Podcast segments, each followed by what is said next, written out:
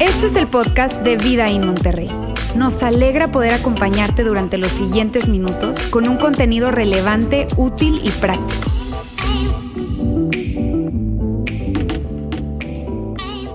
Amigos, el día de hoy estamos ya en, o sea, venimos a través de una serie que es el día después de Navidad y el día de hoy específicamente estamos terminando esta serie. Bien, el día después de Navidad.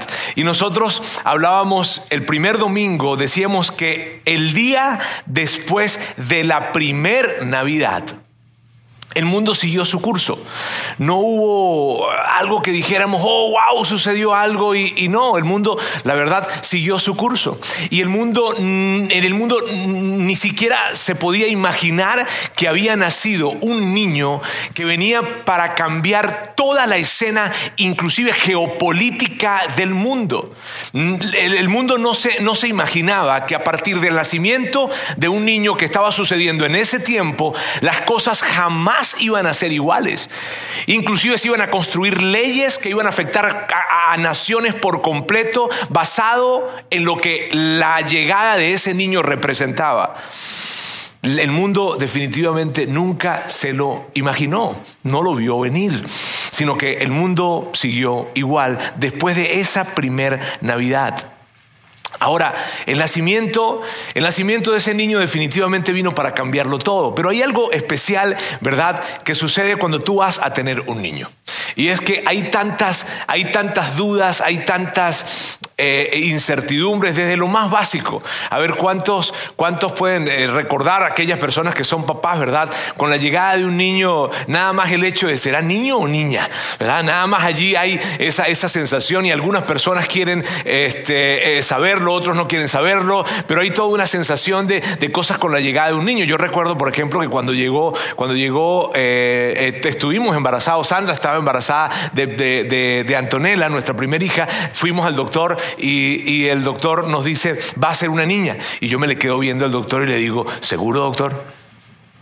Entonces el doctor me sí, sí, seguro, pero yo insistía porque de alguna manera yo quería que el primer hijo fuera hombre, ¿verdad? Este, si mi hija está aquí, que muy probablemente lo esté, mi amor, te amo, está bien.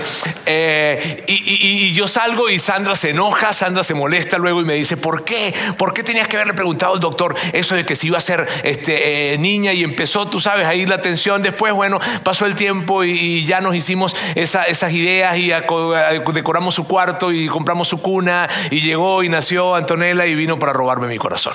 Está bien y para enamorarme de ella. Pero hay tantas incertidumbres que tú tienes con respecto a la llegada de un niño. ¿Cómo será? ¿Cómo será ese, ese niño? ¿A quién se parecerá? ¿Qué temperamento traerá? ¿Qué hará? ¿A qué se dedicará en la vida? Sabes, te digo, hay tantas dudas con la llegada de un niño, pero tú sabes que es curioso que con respecto a Jesús fue diferente. Con respecto a Jesús fue diferente. ¿Por qué? Porque sí había una idea de quién era. De hecho, había un grupo pequeño de personas que tenían la total y absoluta seguridad que ese niño que iba a nacer iba a hacer algo muy grande en el mundo. Había un grupo pequeño de personas que tenían la absoluta seguridad de que quien estaba naciendo era un rey. Con Jesús fue diferente, porque no hay forma de anticiparlo con respecto a nosotros y los niños que, tenemos, ¿verdad? No hay forma de anticiparlo, qué serán, cómo serán, cómo se comportarán, qué harán en la vida, nada, nada de esto. Pero con respecto a Jesús sí había una seguridad, había una total y absoluta seguridad por un grupo de personas, insisto, que quien iba a nacer era un rey. Y lo que yo quiero que nosotros hablemos el día de hoy, amigos, es acerca de este rey. Hoy hablaremos de lo diferente que es este rey que nació hace dos mil años y que es muy importante para mí, te digo, muy importante para mí el día de hoy yo estoy, la verdad, muy emocionado de poder hablarles a ustedes el día de hoy porque hoy se puede convertir para ti en un parteaguas.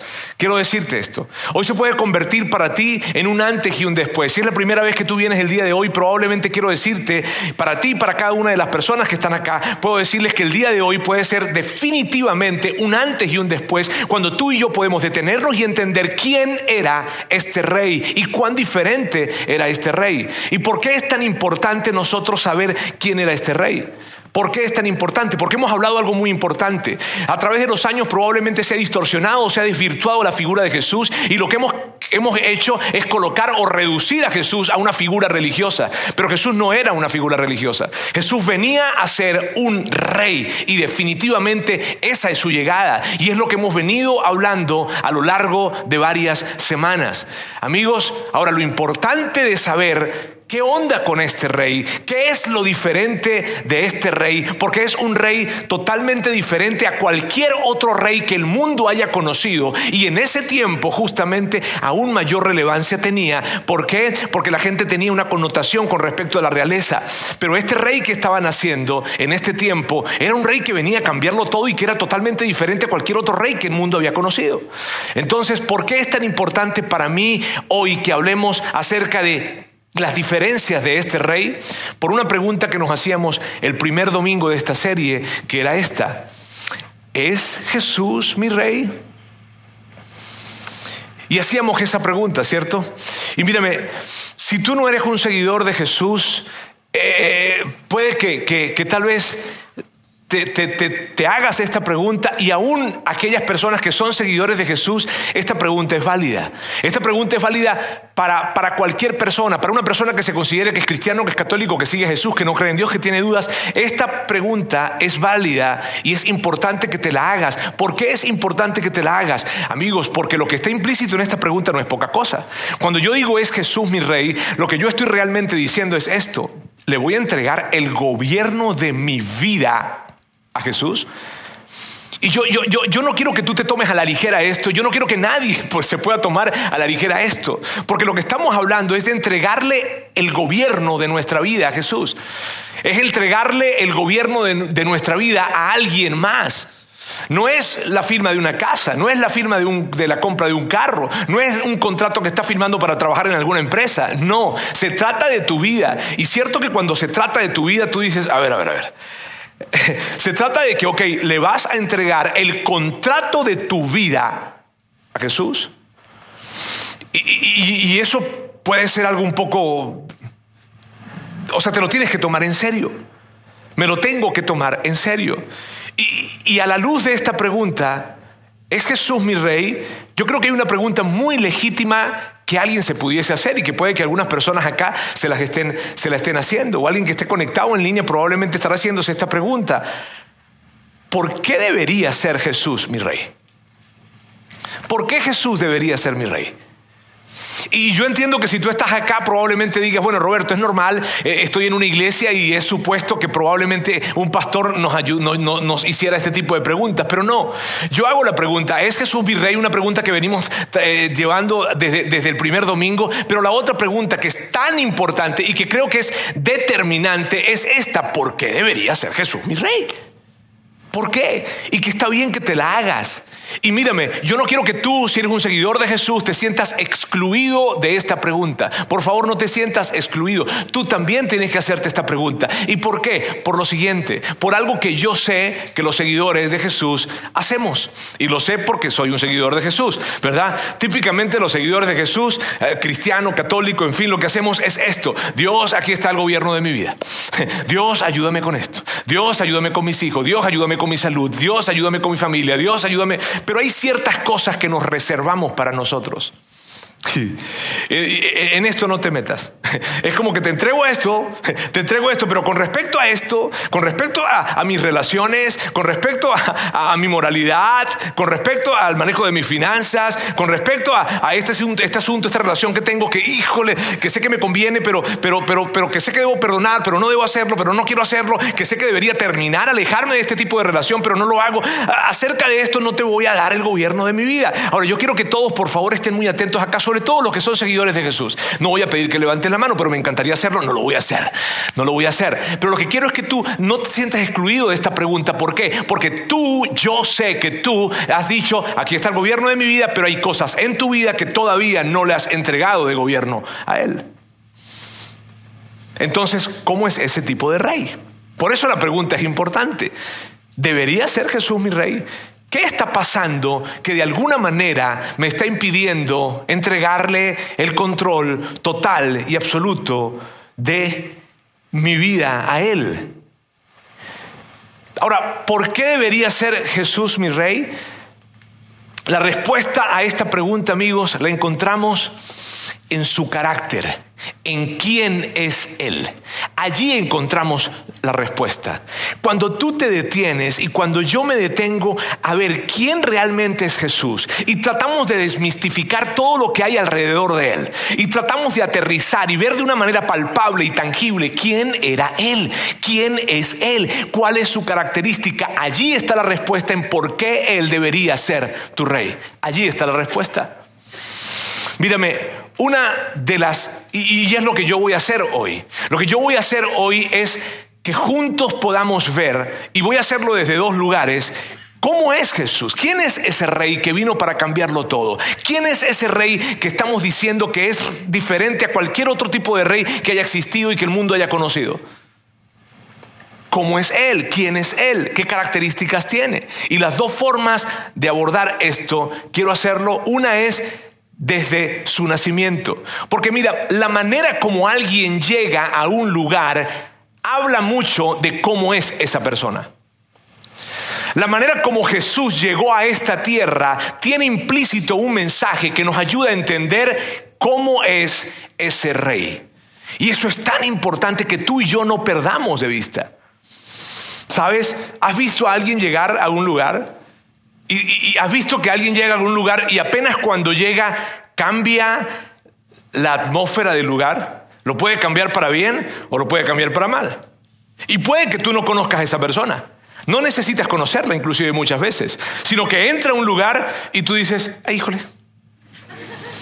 Por lo menos cuando mi suegra, no. Eh, ahora, mírame, ¿cómo, ¿cómo sientes esto. Ahora, ¿por qué yo digo esto entonces? Porque la manera como Jesús llega a esta tierra, híjole, trae un mensaje tan importante. Está implícito algo tan grande que muchas veces nosotros perdemos de vista. Recordemos lo que hablábamos el primer, el primer domingo. Jesús llega en medio de un caos. El nacimiento de Jesús sucedió en medio de un caos. Está ahí, está sucediendo el censo, un censo en el imperio romano.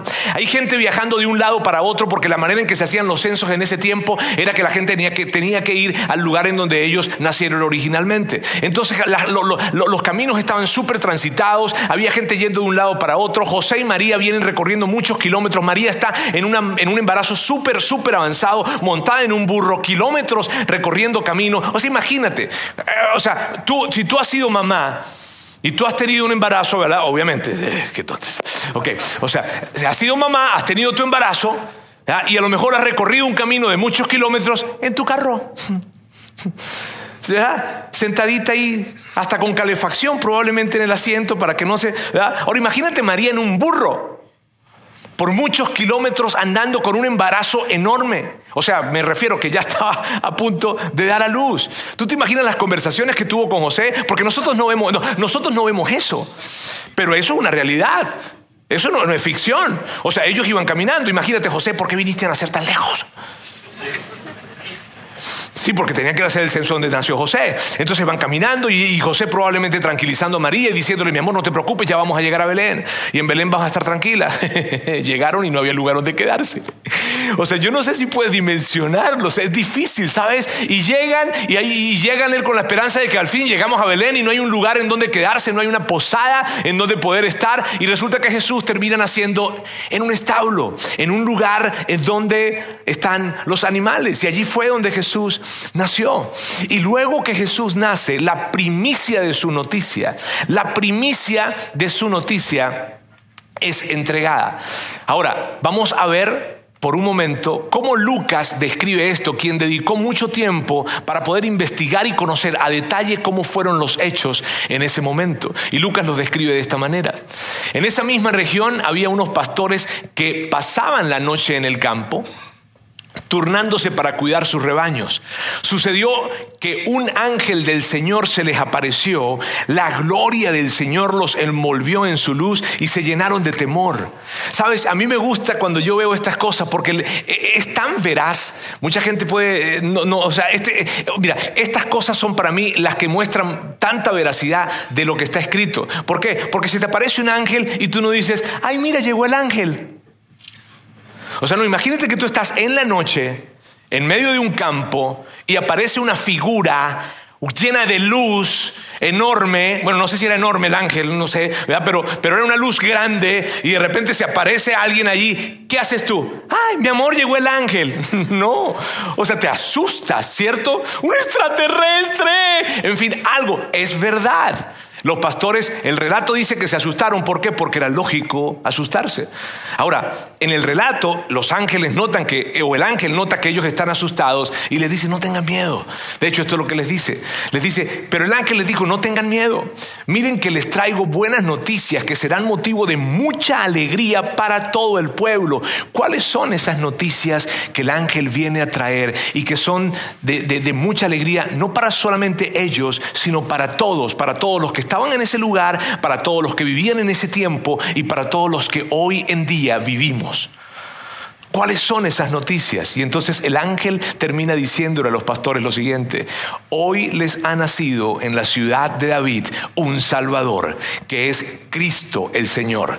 Esto les servirá de señal. Encontrarán a un niño envuelto en pañales y acostado en un pesebre. ¿Sabes qué es importantísimo en este texto? Lo siguiente, probablemente es la única vez que tú vas a ver en los evangelios, en un mismo texto, describiendo a Jesús como Salvador, Cristo y Señor en, una misma, en un mismo texto. Y lo que está pasando aquí, amigos, es que Lucas estaba diciendo esto. Lucas estaba diciendo, señores, ha nacido un niño que no tan solo viene para ser un perdonador de pecados, sino que viene para ser el ungido, el rey, el Señor. Viene para gobernar, viene para enseñorear. Ahora, ¿sabes qué es interesante? Y que yo quiero que tú y yo no nos perdamos de vista porque está conectado totalmente con lo que hoy estamos hablando y es lo siguiente. ¿Quiénes tuvieron la primicia de esta noticia? ¿Sabes cuando tú tienes algo, y, no, no, pierdas de vista esto, cuando tú tienes una buena noticia que recibiste o una buena noticia que dar, porque hubo una promoción, porque te aumentaron el salario, porque, porque te dijeron algo en el médico, en fin, lo que sea, y es una muy buena noticia. ¿Cierto que tú llamas a, a las primeras personas que llamas o a la primera persona que llamas es alguien muy especial para ti? ¿Cierto que de inmediato tú agarras y, llamas a tu papá, llamas a tu mamá, llamas a tu esposo, a tu esposa, a tu hijo, a tu hija, en fin, llamas de inmediato y la llamada que tú haces revela de alguna manera la importancia que esa persona tiene para ti. ¿Estamos en el mismo canal nosotros? Nace Jesús y las primeras personas que se enteran del nacimiento de Él no son los líderes religiosos de la época. No, es el gobernador ni el emperador de ese tiempo, no fue el rey Herodes. No fue el emperador romano. No, no, no, fueron ni siquiera los líderes religiosos, ni siquiera fue el templo judío en ese tiempo, no. Las primeras personas que se enteran son un grupo de pastores que estaban pues pastoreando en el campo. Dicho sea de paso, que ese trabajo no era nada sofisticado, ni en ese tiempo, mucho menos hoy en día.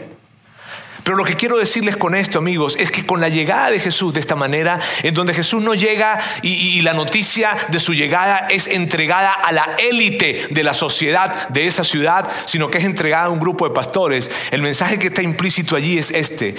Amigos, todos son importantes para mí. Y no me importa si tú tienes un título, si tú tienes un nombre, si, si eres parte de la realeza o la élite de esta ciudad. Solo quiero decirte algo, tú eres importante para mí. Y si lo traemos hoy en día a nuestra realidad, cuando veo pastores puedo pensar en gente común, gente normal, gente probablemente desfavorecida. Pero Jesús entrega la primicia de su llegada, Dios entrega la primicia de la llegada de su Hijo, de ese Rey, la entregó a un grupo de personas que probablemente no serían las personas más... Em, dignas, entre comillas, para ser consideradas o invitadas a una coronación en el Palacio Real. ¿Cierto? La forma en cómo llega Jesús, esto es lo que nos deja ver. La manera en cómo Jesús llegó a este mundo nos deja ver su corazón para este mundo. Es tan importante esto. Porque tú y yo lo hemos notado. Tú y yo hemos visto cuando alguien llega a algún lugar. Tú y yo hemos visto cuando de repente alguien se bajó de su coche o algo y simplemente esas llegadas te dicen muchísimo. Y la forma en cómo llegó Jesús nos revela algo de su corazón. ¿Qué nos revela? ¿Qué tipo de corazón tiene Él? Un corazón humilde. Jesús es ese rey no llegó a un palacio, sino que llegó a un establo. Y solamente con eso es diferente a cualquier rey que este mundo haya conocido. Jesús es ese rey que la primicia de su llegada no es entregada a la gente más santa, a los líderes religiosos, a la gente más de la élite, no, sino a un grupo de pastores que estaban en el campo. Ese es el color de Jesús, un corazón humilde. Y ahora quiero hacerles una pregunta. Quiero hacerles una pregunta. ¿Qué piensas? ¿Qué piensas de un líder, de un gobernador, de un alcalde, de un presidente? que probablemente no lo conozcas, pero que te digan, él tiene una característica, ella tiene una característica. ¿Cuál? Es una persona de corazón humilde. yo, quiero que tú pienses en esto, ¿está bien? y que no, te pierdas de vista de esto. ¿Qué piensas cuando, cuando, cuando, hay, un, cuando hay un nuevo presidente en, el país? ¿Qué piensas cuando hay un nuevo gerente o director en la empresa? ¿Qué piensas cuando hay un nuevo alcalde, un nuevo gobernador y te dicen, su característica principal es la humildad? Ese es, ese Jesús, ese es, ese es el rey y estamos tratando de contestar la pregunta de por qué debería ser nuestro rey. Ahora, ese grupo de pastores cuando reciben esa noticia, ellos fueron precipitadamente a ver dónde estaba ese niño. Llegaron, lo vieron, luego adoraron a Dios. Ahora, ¿sabes qué es interesante? Algo. Ese grupo de pastores no era la primera vez que ellos estaban escuchando que un niño iba a nacer y que sería rey de Israel. No lo sabían, no era la primera vez. No era la única vez, no era la primera vez que ellos estaban escuchando esto, porque debido a su tradición y debido a su formación, ellos ya habían escuchado esto. Ellos habían escuchado que iba a nacer un niño. Y eso lo habían escuchado porque hacía 700 años antes de la llegada de esa noticia. Miren bien, 700 años antes de que Lucas capítulo 2 se hubiese escrito, ya alguien antes había hablado de la llegada de ese niño. Un hombre llamado Isaías. Y yo quiero darles un poco de contexto del momento en que Isaías habla acerca de esto. La nación de Israel estaba siendo dominada por una superpotencia mundial que se llamaba Asiria. Y en ese tiempo Dios envía un mensaje a la nación de Israel para que sirviera de esperanza en medio de un momento muy complicado. Y el mensaje que envía fue un mensaje de color profético, en donde estaba anticipando la llegada de ese Mesías que un día iba a llegar, solo que lo está entregando de una forma en la que era clara para los estudiosos bíblicos y teológicos entender, está hablando de Jesús. Y mira lo que Isaías 700 años antes dijo porque nos ha nacido un niño, se nos ha concedido un hijo, la soberanía reposará sobre sus hombros. ¿Sabes qué me encanta de esto? Aquí tengo a Isaías, 700 años hablando acerca de esto, 700 años antes hablando acerca de esto. Y miren algo, él no está diciendo, va a llegar una figura religiosa. No, él está diciendo esto, la soberanía reposará sobre sus hombros. O sea, que quien va a llegar es un rey. Quien va a nacer es alguien que va a desarrollar una autoridad con un color de rey en torno de gobierno. Ese es quien va a llegar, no una figura religiosa. No lo que nosotros hoy en día creemos y hemos reducido a Jesús. No, es la llegada de un rey. Y luego Isaías habla de algunas características que este rey tendría. Y amigos, que es tan importante, insisto, ¿por qué es tan importante? Porque tú y yo necesitamos contestar la pregunta, ¿es Jesús mi rey? ¿Y por qué debería serlo? Entonces Isaías habla de cómo será este rey. Y dice esto. Y le darán estos nombres, consejero admirable, Dios fuerte, Padre eterno, príncipe de paz. Y lo que está haciendo, mira bien, lo que está haciendo Isaías acá es revelando el carácter de cómo será ese niño. Ese niño que viene, ese niño que va a nacer, ese niño que será un rey como el mundo nunca antes ha conocido otro rey, tendrá estas características. Y lo que yo quiero que tú y yo veamos rápidamente es cómo son estas características. Entonces, el rey Jesús, en primer lugar, y vamos a verlo acá, la característica que lo coloca es un consejero admirable.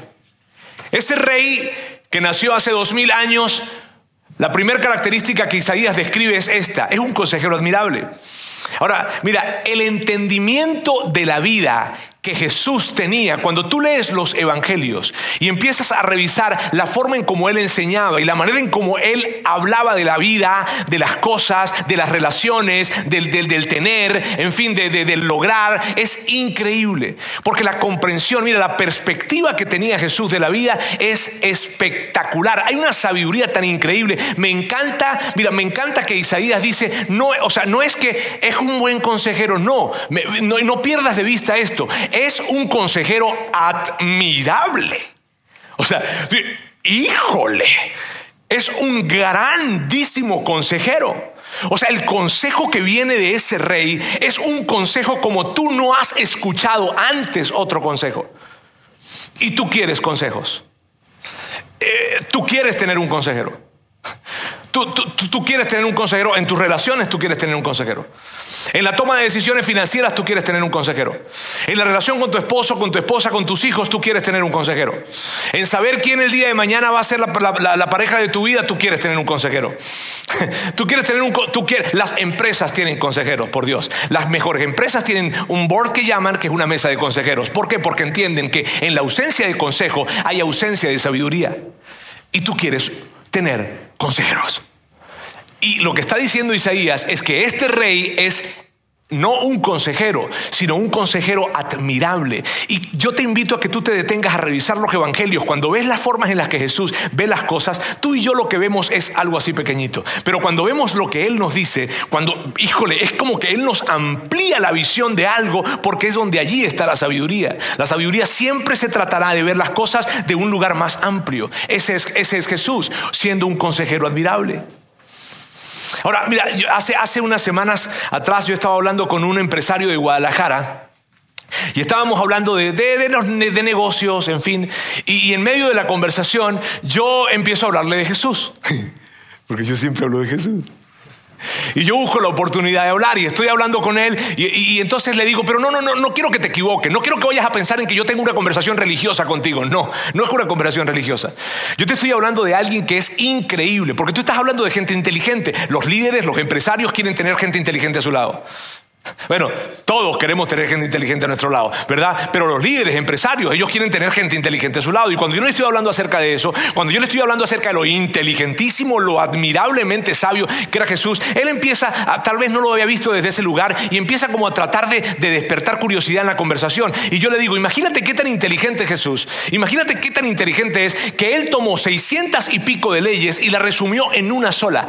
Imagínate la capacidad intelectual, la agudeza que hay que tener para poder resumir 600 y tanto y llevarlas a una sola. Y de hecho nos invitó luego a decir, las otras 600 no, importan, cumplan esta y está bien. Ahora, yo, yo, yo estoy hablando con él y él está así. Y entonces, y él, y él, me dice, y él me dice, ¿y cuál? O sea, ¿en cuál la resumió? Yo no, ya tienes que venir la siguiente semana. Este, no, ¿en cuál la resumió? Entonces yo le dije a él, la resumió en esta, en ama a otras personas. Y él iba a terminar la frase, como a ti mismo. No, no te equivoques. En eso no la resumió. Él la resumió en esta, ama a otras personas como yo los he amado. Y al siguiente día Jesús dio su vida por los discípulos. Por lo tanto, la regla a la que fue resumida todas las seiscientos y tantas de leyes que habían en ese tiempo, que no eran leyes religiosas específicamente, sino eran leyes de, eran leyes de interacción social, la ley a la que fue resumida fue esta, ama a otras personas con un amor sacrificial, sé capaz de colocar a otros antes que a ti. Entonces yo le decía a él, imagínate una cultura que es vivida de esa manera. Imagínate una sociedad en donde el color de esa sociedad es que son siempre aman de una manera sacrificial a otras personas. Órale. Estuve hace un par de semanas en Asunción, en Paraguay, y allí la presidenta de una empresa se me acerca y me dice, Roberto, ¿qué hacemos con, con, para manejar el ego de los gerentes?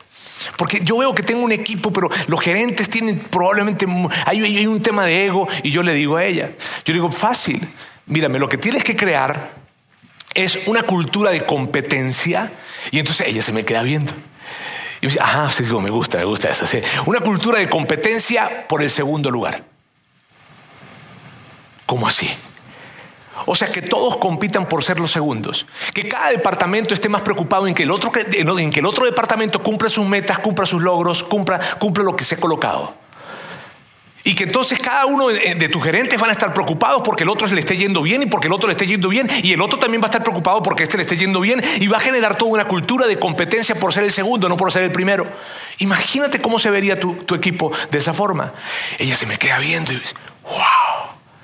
Y yo le digo, si es que yo soy brillante, ¿verdad? no, eso lo dijo Jesús.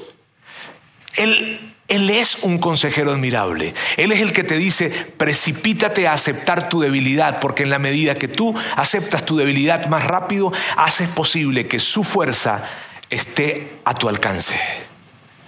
Pero en la medida que tú no reconoces tus debilidades, tus brechas, tus debilidades de carácter, entonces lo que estás haciendo es que estás haciendo más lento que Él intervenga con su fuerza en tu vida. Jesús es el que dice, vive con las manos abiertas, siempre, vive con las manos abiertas, porque vivir con las manos cerradas es retener, es retener, retener rencores, retener ofensas, retener tristezas, es retener recursos. Y tú y yo sabemos esto, mírame bien, puede que tú seas una persona que crea en Dios o no crea en Dios, pero tú sabes que de las mejores maneras de vivir que hay en este mundo es vivir con las manos abiertas, sin retener las ofensas, sin retener los insultos, sin retener la tristeza, sino dejarla ir. Soltar ofensas, soltar pecados, soltar culpas, soltar señalamientos, soltar, soltar, soltar, vivir con las manos abiertas aún con nuestros recursos económicos. ¿Por qué? Porque cuando perdemos algo, pues bueno, no era ni nuestro y se fue y ya. Pero en la medida que tú retienes, tú sabes que lo que más cáncer da en nuestro corazón no es tanto que perdimos algo, sino lo aferrado que estábamos a eso que perdimos. Qué brillante soy, ¿verdad? Es Jesús quien lo dijo. Por eso Él es un consejero admirable. La otra característica que Isaías describe de, ese rey es la siguiente. El rey Jesús es un rey, es un Dios fuerte. Mira, ciertamente Jesús llegó aquí humildemente y él fue manso y apacible, pero no te vayas a equivocar porque él nunca dejó de ser Dios. Nunca dejó de ser Dios. Y la imagen que muchas veces nos hacen representar los artistas acerca de Jesús es alguien débil que está colocado en una cruz y que está muy, muy desgastado y que probablemente lo que inspira es lástima. Pero no quiero que tú y yo nos equivoquemos con respecto a Jesús, porque Jesús, el color que describe Isaías es el color que él traía, un Dios fuerte. Y tú quieres un Dios, o sea, es lógico pensar en que si tú y yo le vamos a dar la vida o el gobierno de nuestra vida a alguien, queremos que esa persona sea fuerte. Queremos que esa persona nos defienda. Queremos que esa persona se levante y que esté al lado de nosotros y que sea poderoso, fuerte. Eso es lo que queremos. Porque tú y yo no queremos entregarle nuestra vida o el gobierno de nuestra vida a alguien que es débil, que sabemos que en la primera batalla va a perder. ¿Tú lo harías? Pues yo no lo haría. Y si la imagen que tú y yo tenemos de alguna manera de Jesús es un Dios humilde, manso, que Él todo el mundo va a hacer con él lo que él quiera. ¿Sabes? Yo no te invitaría a que entregaras tu vida a ese tipo de Dios. Cuando yo pienso, mira, la imagen que yo tengo en mi mente, cuando yo pienso en un Dios fuerte, es una imagen de una película que se llama Las Crónicas de Narnia. Eh, una de las películas de las Crónicas de Narnia, en donde el rey Peter está peleando con la, con la bruja blanca y ahí aparece Aslan. Aslan es ese león, ese león que es Luis dice que representa a Jesús. El mismo escritor de las Crónicas de Narnia lo dice. Pero como yo sé que yo no tengo palabras tan increíbles como para poder dibujar en sus mentes eso, quiero que veamos entonces este pequeño video del momento en que yo les digo, cuando pienso en un Dios fuerte.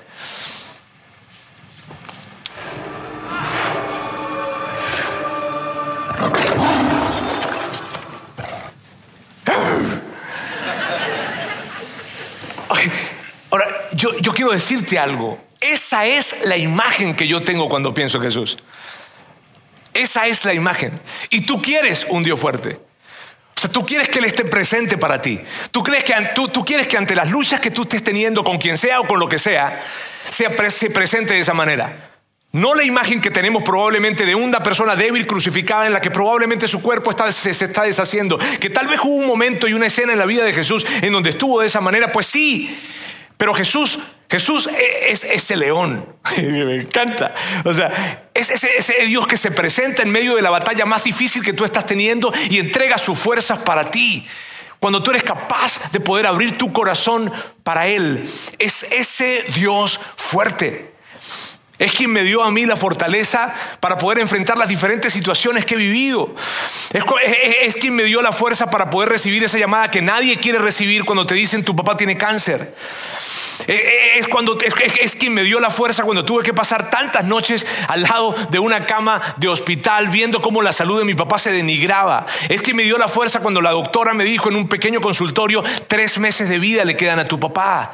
Es quien me dio la fuerza cuando tres semanas después tan solo está mi mamá internada en un quirófano que nadie sabía por qué y de repente sale la doctora viéndome con una cara de gran tragedia y me dice, Roberto, tu mamá murió. Es quien me dio la fuerza para poder enfrentar a Sandra y a mí, quien nos dio la fuerza para poder enfrentar las tres pérdidas de embarazos que tuvimos. Es quien nos dio la fuerza para poder recibir a nuestra hija en brazos que creímos que se estaba muriendo debido a convulsiones febriles que tenía. Es quien nos dio la fuerza para poder estar hasta el día de hoy acá. Es, ese es el Dios fuerte. El Dios fuerte es el que te entrega su fortaleza para que no importa cuál tipo de batalla tú estás peleando, Él hará de que tú atravieses esa batalla. Ese es el Dios fuerte. Quisiera seguir hablando del Dios fuerte. Pero Isaías habla y le da otro color también. Y dice esto, o le da otra, o revela otra parte de su carácter. Dice que el Rey Jesús es Padre eterno. Y yo no quiero aquí que te vayas a confundir porque nosotros hablamos también de nuestro Padre Celestial. Pero Isaías no está tratando de mezclar aquí metáforas, no. Isaías lo que está diciendo es esto. Así como ese rey es un Dios fuerte, también tiene el corazón de un padre. De un padre bueno, de un padre que cuida, de un padre que ama. Porque Jesús no viene para invitarnos a tener una religión. El mayor interés que Jesús tiene no es que tú seas parte de una religión, sino que seas parte de una relación con Él. Y por eso trae ese color de padre. Sabes que a mí me gusta mucho, mucho la figura de padre. Y muchas veces que yo me siento incómodo, algunas veces por cosas que he hecho, la he regado, hablé de una forma en que no tenía que haber hecho, en fin, hice cosas que no tenía que haber hecho, siempre recuerdo la imagen de Jesús con ese color de padre. ¿Por qué? Porque tú tienes, si tú tienes hijos, tú entiendes esto. Tú entiendes que así tus hijos se porten de la patada, ellos van a seguir siendo tus hijos. Entonces yo es como si me porté de la patada y me acerco. Mm. Yo sé que yo sigo siendo tu hijo. Ese es el color de padre. Un padre que está para amarnos, para acercarse, tiene un color de ternura, siendo Dios un Dios, siendo Jesús ese Rey fuerte, ese Dios fuerte, también es ese Padre eterno que tiene un corazón sensible en donde la relación es lo más importante para Él, mucho más allá de lo que la religión puede hacer para Él. Y por último, Isaías dice que ese Rey Jesús también es un príncipe de paz. Es un príncipe de paz. Y sabes, este este nombre es muy representativo. Y es muy representativo, amigos, porque tal vez alguien diga, pero ¿cómo poder pensar en paz, en paz en medio de tanta guerra, tanta, tanta, tanta violencia? ¿Cómo puedo pensar de esa manera? Porque Jesús fue ese rey que fue enviado para, que, para hacer posible la reconciliación entre el hombre y Dios.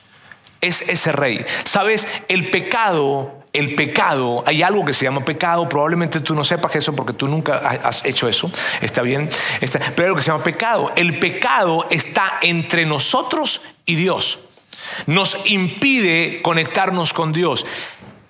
Solo que Jesús fue ese príncipe de paz que vino y que dio su vida para pagar por cualquier pecado y por cualquier deuda de pecado que nosotros hayamos tenido, tengamos hoy o vayamos a tener el día de mañana. Y entonces Él, a través de su sacrificio, siendo ese príncipe de paz, hace posible que el hombre se conecte con Dios. Eso es lo increíble. Y mira, si de alguna manera, yo sé que, mírame, yo me consigo con muchas conversaciones en diferentes personas, pero si de alguna manera tú has llegado a estar enojado, o, no, no, no enojado, perdóname, si de alguna manera tú has llegado a pensar que Dios está enojado contigo por algo, por algo que hiciste. Si tú has llegado a pensar, es que actué de esta manera, es que le dije esto a mi papá, es que le dije esto a mi esposa, es que actué de esta manera con mi hijo, es que me comporté de esta manera, es que tuve este tipo de excesos, si de alguna manera tú has llegado a sentir o a creer que Dios está enojado contigo, te tengo una noticia. Dios no está enojado contigo. Por ti, no. Por cualquier cosa que tú creas que Dios puede estar enojado contigo, Jesús ya pagó por eso. Así es que tú y Dios están en paz. Qué chido. ¿No, es algo padre eso? Saber que tú y Dios están en paz. Yo, es que hasta, hasta, hasta cuesta creerlo. Roberto, pero lo que yo hice ayer, pero lo que yo hice con mi vida, pero yo me divorcié, pero yo hice... Eso está pagado por Él. Y no tan solo eso, sino que Jesús es ese rey que viene para ayudarnos a estar en paz con Dios, pero también para mostrarnos el camino de estar en paz con otras personas. De hecho, Él nos dice esto, la cantidad de paz que tú experimentes con Dios está conectada con la cantidad de paz con la que tú vives con las otras personas. Por eso es tan importante lo siguiente, no dejes nunca que se anide en tu corazón rencores, porque esos rencores te impedirán disfrutar de la paz que Jesús hizo posible para ti. Ahora, volvamos a la pregunta.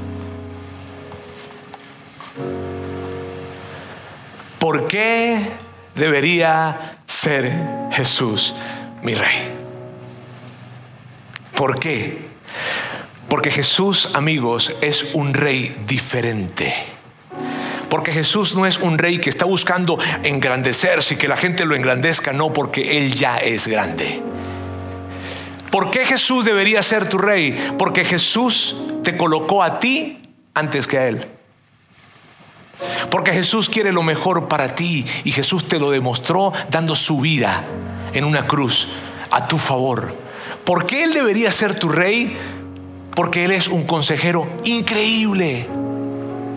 Porque Él es un Dios fuerte y Él te va a entregar de su fuerza para ti, para que puedas atravesar eso que estás atravesando en este momento o la incertidumbre que sientes del día de mañana, que no sabes qué pasará. Él te entregará de su fuerza para asegurarte algo. No habrá nada ni nadie que en tu camino y en tu futuro lleguen a detenerte de que tú puedas avanzar, sino que cuando tus brazos estén caídos, Él será el que venga para levantarnos y pasarás los momentos más difíciles de tu vida con la seguridad de que Él estará a tu lado y entregará de su fuerza para ti. Jesús debería ser tu rey porque Él ha venido a entregarte una relación, no una religión. Y Él está con los brazos abiertos, no para señalarte ni para condenarte, sino para amarte. Y Roberto, aun cuando me equivoco tantas veces, aún no tan solo con todas las veces que te has equivocado hoy, sino con las que te vas a equivocar mañana. Él debería ser tu rey porque, porque si tú si tú decides hacer a Jesús tu rey, vas a descubrir tal vez por primera vez que todas esas cosas que tú has creído que necesitas para tener plenitud, no las necesitas porque vas a conseguir esa plenitud en Él. Jesús debería ser tu rey porque te va a librar de la interminable batalla, otra interminable carrera de querer tener y querer, y querer lograr. No porque esté mal tener y lograr, sino porque vas a poder estar en un mejor lugar para interpretar la vida. Una vida que vas a poder interpretar de esta manera. Lo eterno es mejor que lo temporal. Las personas son más importantes que las cosas. Y vivir con significado y propósito es muchísimo más importante que tener que alcanzar y que lograr. Por eso Jesús debería ser tu rey. Ahora yo te quiero hacer otra pregunta. ¿Quieres que Jesús sea tu rey?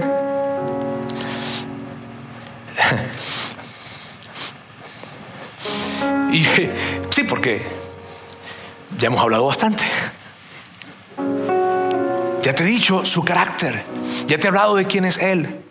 Y lo que yo quiero que hagamos hoy, amigos, es algo diferente. ¿Sabes? Esto que voy a hacer en este momento no es algo que nosotros hacemos acá regularmente. No lo hacemos. Pero yo quiero hacerlo hoy. Y quiero hacerlo por dos razones. Por cómo ha sido este mensaje. Y por cómo ha sido esta serie. Y porque estamos en Navidad. Entonces la pregunta que yo quiero hacerte a ti hoy es esta. ¿Quieres que Jesús sea tu rey? Y si tú quieres que Jesús sea tu rey, si tú realmente quieres, y mírame bien, yo no quiero que tú te sientas excluido si tú eres un seguidor de Jesús de esta pregunta, porque yo sé que tú tienes áreas en tu vida que no le has entregado el gobierno a Él. Si suena acusador, así es.